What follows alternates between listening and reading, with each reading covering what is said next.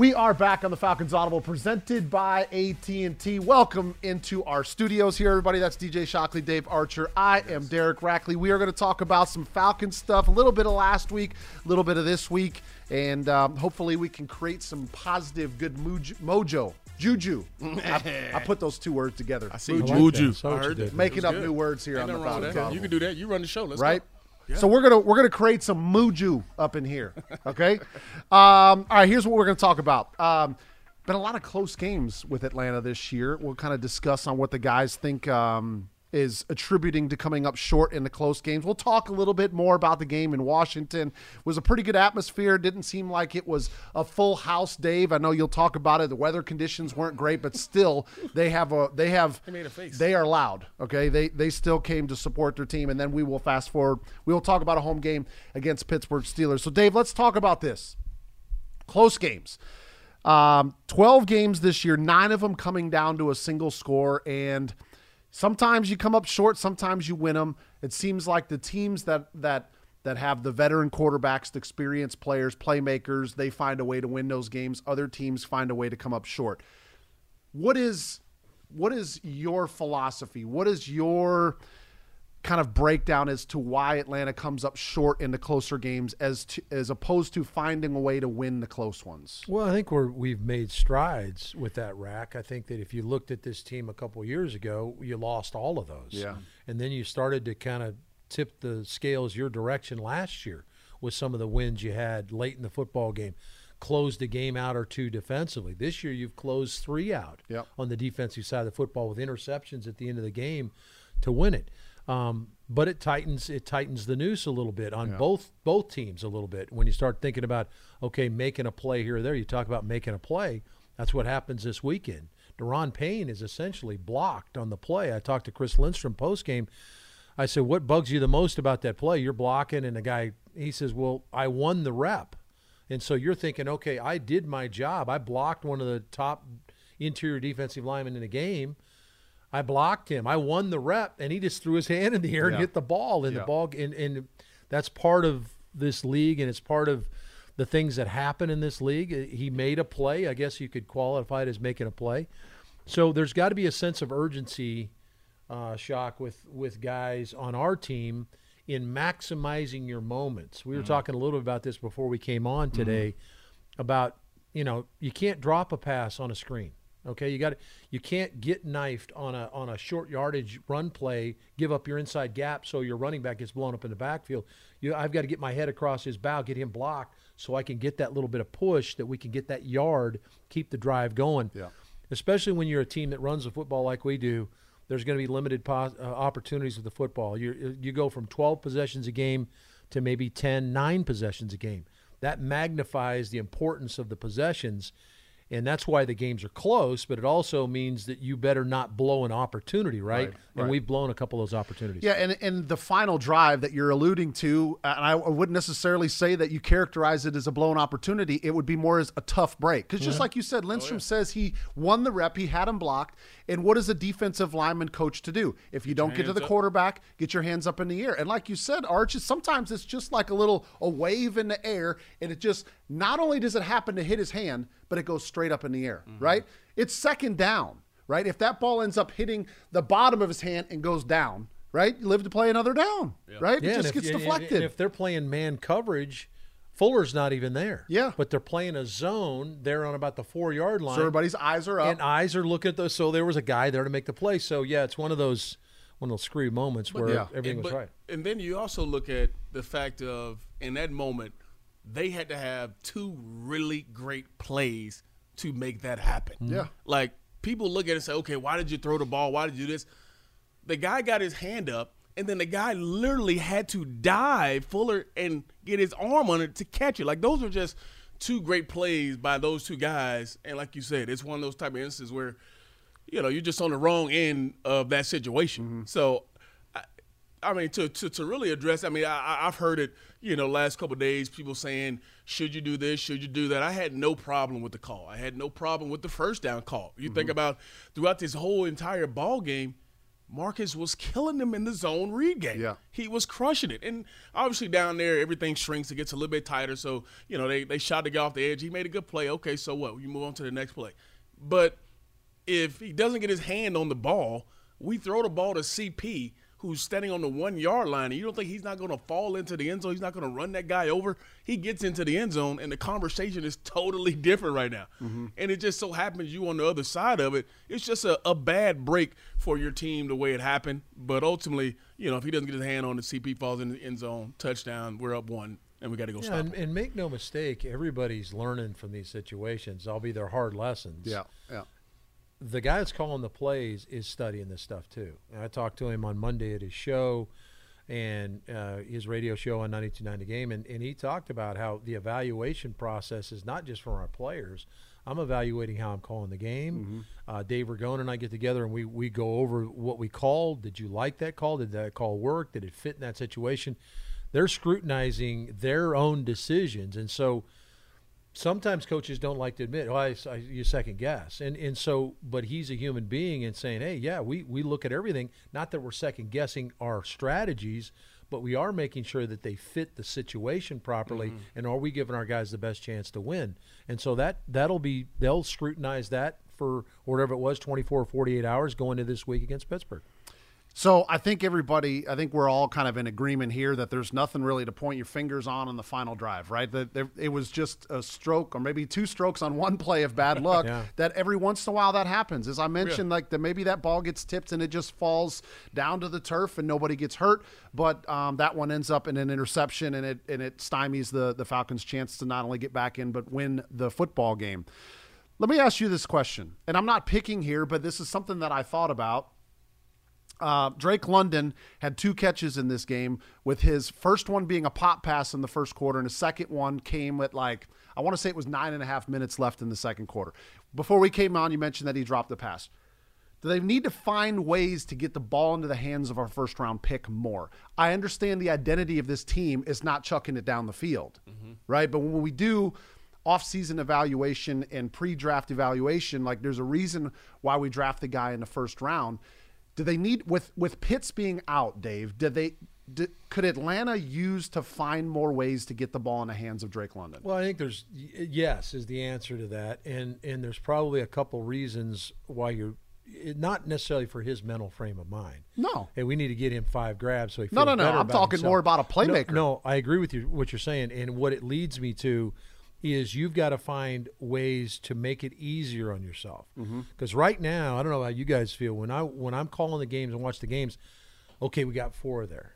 Okay, ooh, we got three there. so now we're third and third. We can we can manage it. Marcus could run it. We could throw it, and we could even go for it on fourth down if right, we want. Right. But that's hard, right? Yeah, you want yeah. you want some. Drive so in, you gotta out, yeah. you gotta find some chunk plays. And so Drake's the option for that. OZ's an option for that. Certainly, we saw CP. We talked a little bit about this last week when we knew Kyle wasn't going to play.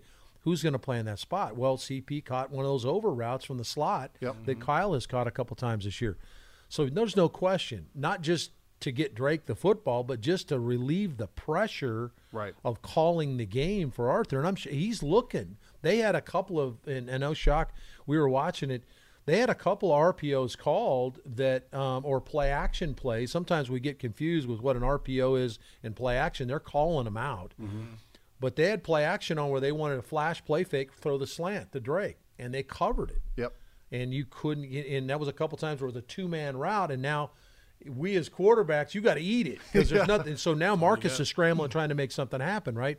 So yeah, no question about that. Long answer to your question, but there's no question they need to get him the rock. In addition to what what Arch just mentioned, and when you, you you brought that when you posed that question, the first thing that came to my mind was we are not in the meeting rooms to know okay what is the plan, hundred percent, or what is designed to go to a particular player. Like like Arch just mentioned, that particular play action it was designed to try to get the football to Drake London how many times in a game plan that we don't even know about or fans don't know about that the first read may be number five. But then there's also a point in a game where a particular coverage doesn't fit it. And like Arch mentioned earlier, there are so many things they study throughout a week of tendencies of first down, second down, what teams do in the red zone, what they do on third down, and you come into the game expecting it to be a certain way. Mm-hmm. Okay, I know in third and six plus they're going to play this certain coverage. Here's a route combination we like best versus it. Here's a chance for us to get number five the football. Yep. You get to the game, and guess what? It's third and six plus, and guess what? That team knows exactly. Oh, this is what we've done in these situations, and they change the coverage. So now you change the coverage, he's not only not the first read anymore, he may not even be a part of the equation now. So I think that's part of it that I think people have to understand is throughout a game, the game plan changes, coverages changes, what defenses do to you. And just because, you know, this is a shot play to Drake London, as quarterbacks we know, just because coach calls a shot play don't mean you have to throw it. Right. And I think there's instances in the game where there are instances where you're trying to get him the football – but coverage dictates something different. Or the quarterback sees something differently. He comes up and he doesn't like the underneath coverage, or he doesn't like whatever he sees. So there's a lot of things I think factors that go into why sometimes a guy may not get as many targets or touches as people on the outside think right. he should. Well, and, and trust me, you got to tip your cap sometimes to the defense because they're studying the roster. They yeah. know what the Atlanta has. They know what weapons they have. They're going to say in a third and medium or long situation – five or 84 is probably yeah. going to be the two best options. So let's cover those two guys up and make somebody else beat us. Absolutely. So don't get me wrong. I understand how the game works, and I know that sometimes they're trying to take it away. But there's also a part of me that says you build your roster by draft picks, right? Through the draft. And the number one, the first rounder, is the best one that you guys felt out there and that's one that like needs to find a way to touch the football more. So let's we'll see if it happens. I know it's a different identity, it's a different offense right now, and maybe things will change as we move forward. But it was just a thought that I had about Drake London. Let's move over to the other side of the ball, Arch. I think the the biggest thing negatively you want to point out is that they ran the rock on Atlanta, right?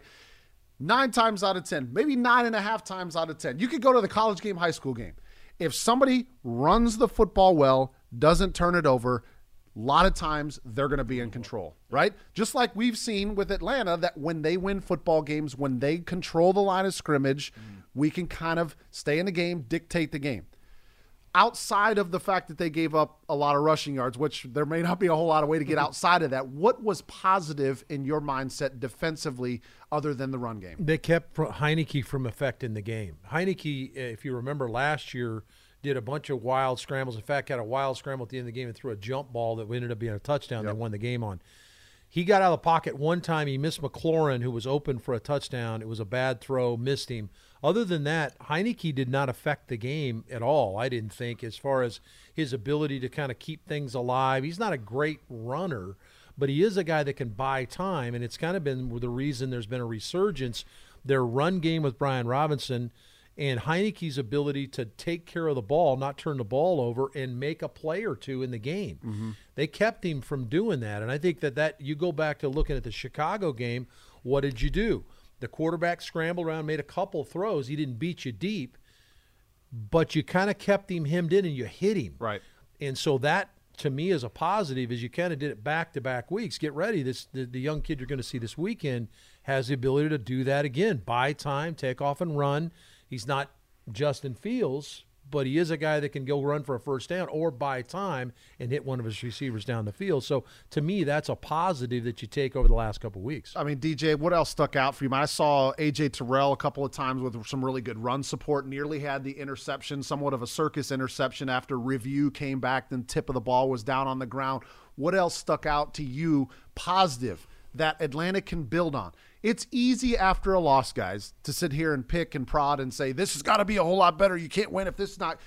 What positives did you see that they can build on moving forward as they close out the rest of the season? One thing that stood out to me was the, the effort that this team showed on defense running to the football. There mm-hmm. were times where you know, it was third and, you know, five, six plus, whatever, and you're playing coverage and then they drop it down because hey, nothing's there, and you see five, six, seven guys running to the ball. The AJ, the one you, you're talking about, AJ Terrell, the one he had on the Falcons sideline where he pops the the the running back over there, and then you know he doesn't end up making a tackle, but the guy doesn't get any more yards because they got three, four guys coming from the inside. Right. You got guys playing, you know, proper technique, running to the football. I, I thought that was something that was that was big in this ball game and not giving up tons of points. I mean, not giving up those huge explosives that we used to over the past, you know, three, four games. People getting on top of you and being able just to keep things underneath. Another thing is there are times where you can watch the disguise from this defense, and you're seeing them look like some pre-snap and some else go post-snap.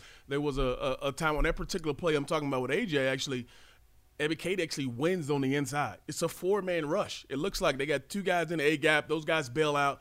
Ebiketie hits him with a spin move, and he forces, he pushes Heinicke out to the left side, and he has to just drop the ball off, and then there goes AJ, and they hit him and all that kind of stuff. Those are the type of plays that are winning plays mm-hmm. because mm-hmm. if you can drop, you know, seven in the coverage, yep. and only you can get home with four, you can get pressure on the quarterback and force him off his spot – I think that's even more critical than sometimes just saying, hey, we're going to rush five or six guys, get a sack. If you can do that with four, it's going to bowl better for you playing top down and maybe go tackle and, and tackle in space. When you talked about effort, DJ, I was wondering if you were going to go specifically to D line because that's what I was thinking that there was many a times that they didn't get to Heinicke but they push the pocket. They're yeah. continu- I mean, Abdullah Anderson, Grady Jarrett in the middle. I mean, they caused a couple of holding penalties mm. because of the effort that they're bringing inside. So that to me is all positive. Yes, at the end of the day in the NFL, it's all about results. Did you get there? Did you get the job done? Did you get the quarterback on the ground? I understand all that, but they continue to play hard up front. They continue to play. If you're a coaching staff, like the one thing that you guys know this when you struggle, and I'm not saying Atlanta is in this category, but you can tell when guys aren't giving you everything, mm-hmm. or you can tell when they've checked out, or when they've started thinking about the offseason. Because let's be honest, guys, and, de- and when we get into December in the NFL, you start to see it a little bit, right? Yeah. I'm not seeing any of that with Atlanta. These guys are continuing to fight and give everything that they've got. Now let's just see if it ends up uh, resulting in more victories. This episode, in part, brought to you by The Home Depot. Everything you need for your next home improvement project is just a tap away on the Home Depot app. The Home Depot app digital toolbox gives you access to how to guides, project calculators, and image search so you'll know exactly what you need to pick up. With the tap of the finger, you can rent and reserve the right tools for the job. Also, browse through millions of items from top brands that you can have delivered right to your door. Whatever your project, Find exactly what you need with the Home Depot app. Download the Home Depot app today. Let's fast forward. Let's talk about next week. Dave, you talked a little bit about it. Quick little scouting report as Atlanta comes back home, what they're going to see from the Pittsburgh Steelers come away with a victory on Monday night. Well, it's a team that uh, going to mirror some of the stuff you do. They want to run the football. I mean, Najee Harris is a good back. He's a little bit banged up. He's got a foot injury. Uh, I thought Snell did a pretty good job. If you watch the game on Monday night, against Baltimore. Snell, who's kind of been left for dead, a guy who was a pretty good back in, in the SEC, is is resurfaced, and he yep. played pretty well last night. Um, so they've got a couple of banger backs that are going to run the football. They've got arguably one of the better tight ends in the in the National Football League in Freiermuth. He he's a guy that can that can really win on the inside. He's a big body dude. He kind of reminds you a little bit more of a. He's not a Kyle Pitts type of guy. He's more of a Gronk type of guy. Yeah. Mm-hmm. Um, but got good hands, can catch a ball in traffic, and they got this young quarterback. Um, Pickett's um, now I think started five or four, five, six games for him now. Um, I think he's settling in what he can and can't get away with. Um, and, and, so I think that offensively, offensive line, okay, not great up front. It's not like it's the best offensive line in the league or anything like that. So I think you can create some problems. Now you got to make sure he doesn't get out because he can get out. Again, he's not going to run 60 yards to a touchdown like Justin Fields, but he's going to get out, run for first downs. He's going to buy time.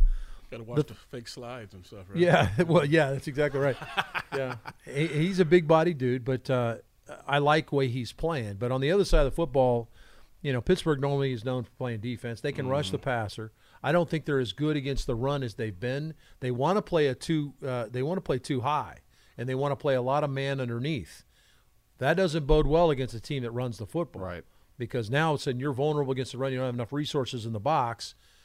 And if somebody breaks contain or gets out and you're playing man coverage, there's nobody there to make the play. So it'll be interesting to see if Pittsburgh shifts gears a little bit, plays a little bit more single high, which is not necessarily their their bag. They don't have Troy Polamalu running mm-hmm. around back there anymore.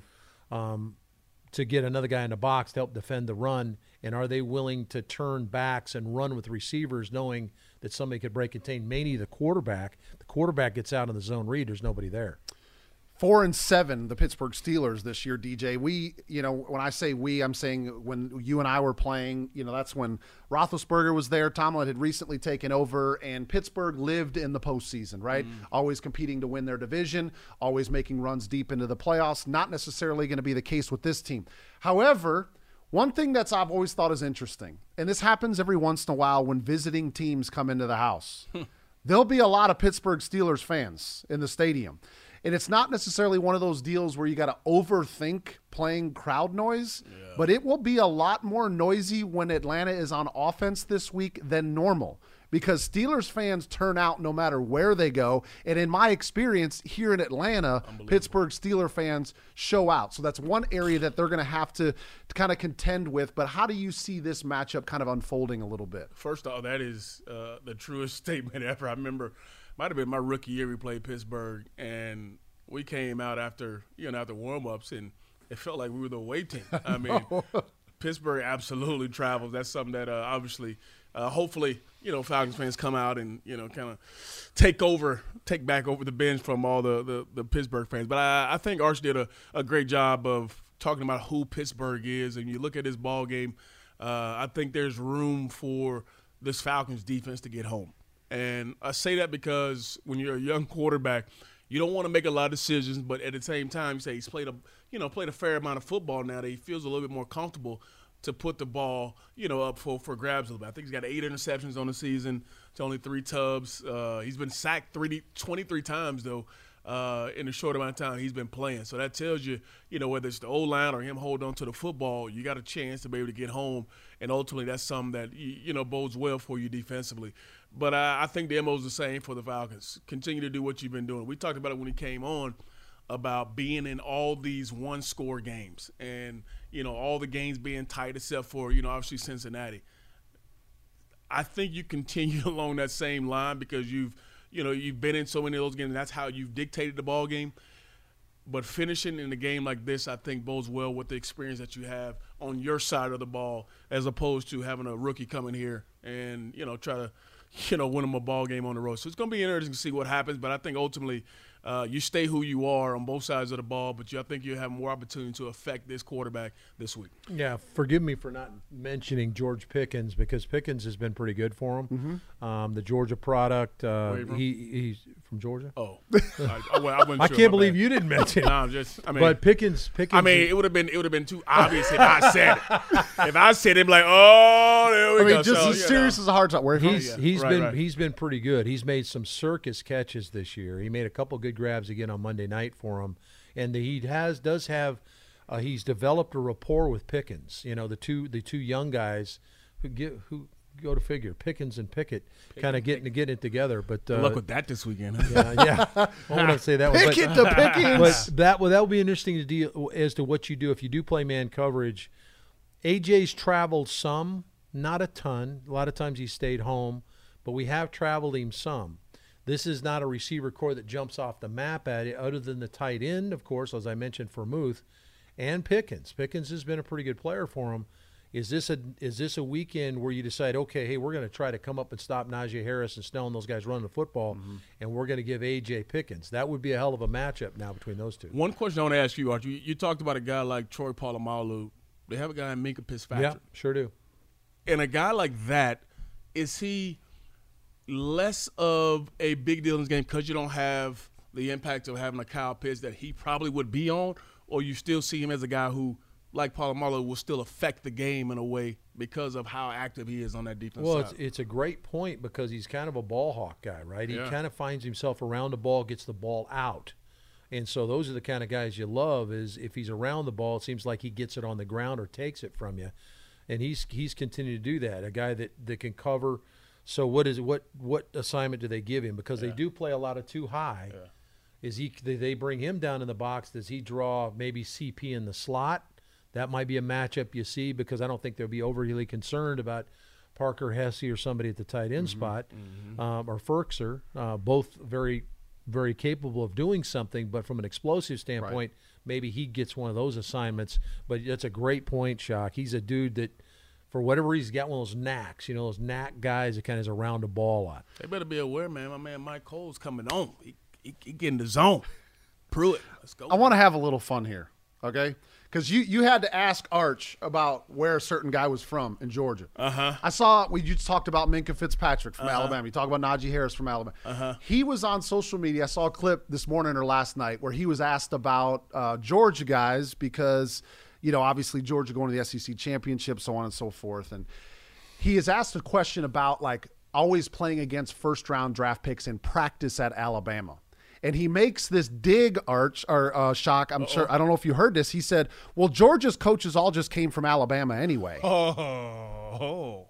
Well, I mean, So, so uh, does Georgia get their edge because of Kirby coming from Alabama, or is this a Georgia thing? that's a good one. That's a good one. Kirby didn't come from Alabama. I, mean, I can't lie. Can't. Yeah, he, did, he didn't bring to that, some, he came from Georgia, right? He played for Georgia. He played for the Dogs. He coached there my last year.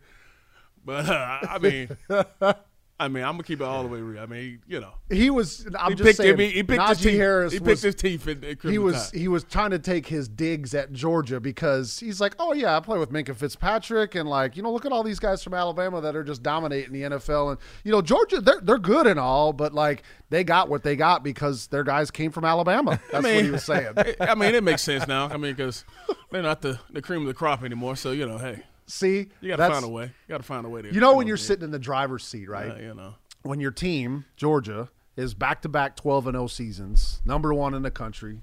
You look at them. keep going, right? keep going, right? overwhelming number one team in the country, Keep it sitting in the right? driver's seat for the college football playoff. Keep it going, right? Yeah, yeah. Here, here's a classic for you, Rack. We're coming in today, and it's all we're gonna pull the screen back here or the veil back. So we're coming in, and Shock's saying, uh, "So how was it after the game?" I said, "Well, it's tough when you lo- when you lose those kind of games, you know." He says, "Well, you know, you talk to Arthur post game every time, and you know, how's that? You know, you get these close losses, things like that." And I said, "Well, Shock, you know, you you do post game for Georgia, you know how that is." He says, "No, I don't know how that is." So he was rubbing it in the nose of everybody before we ever got in here. They've won. What do you win run a row now? Was it like I'm just trying to pick my lost guy's one game brain in on how 20 he handles certain situations, and then it, you know, it kind of came And to then my. he just he leaves said? you I on don't. the court. I don't. No. I don't, I don't know how Uh, those. I I don't don't know how to ask those questions. All I've of only our, I've uh, only been with the I've only you know kind of been in the role I have Yeah. been for the last two years. So in the last two no, it, years, it was. you It was more about the dogs being where they are and stuff like that. So we're gonna get Shaka Mimosa here as he just takes his feet off of the counter. pinky up. You see Um, that pinky up?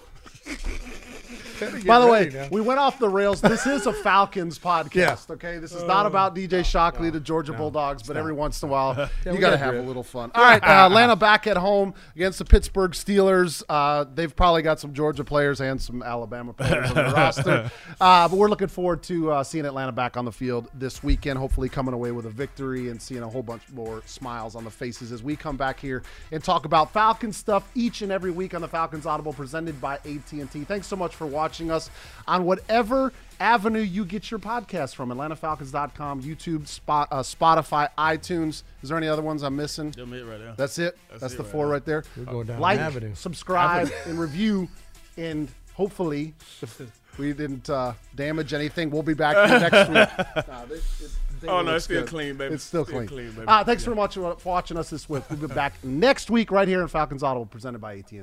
See ya.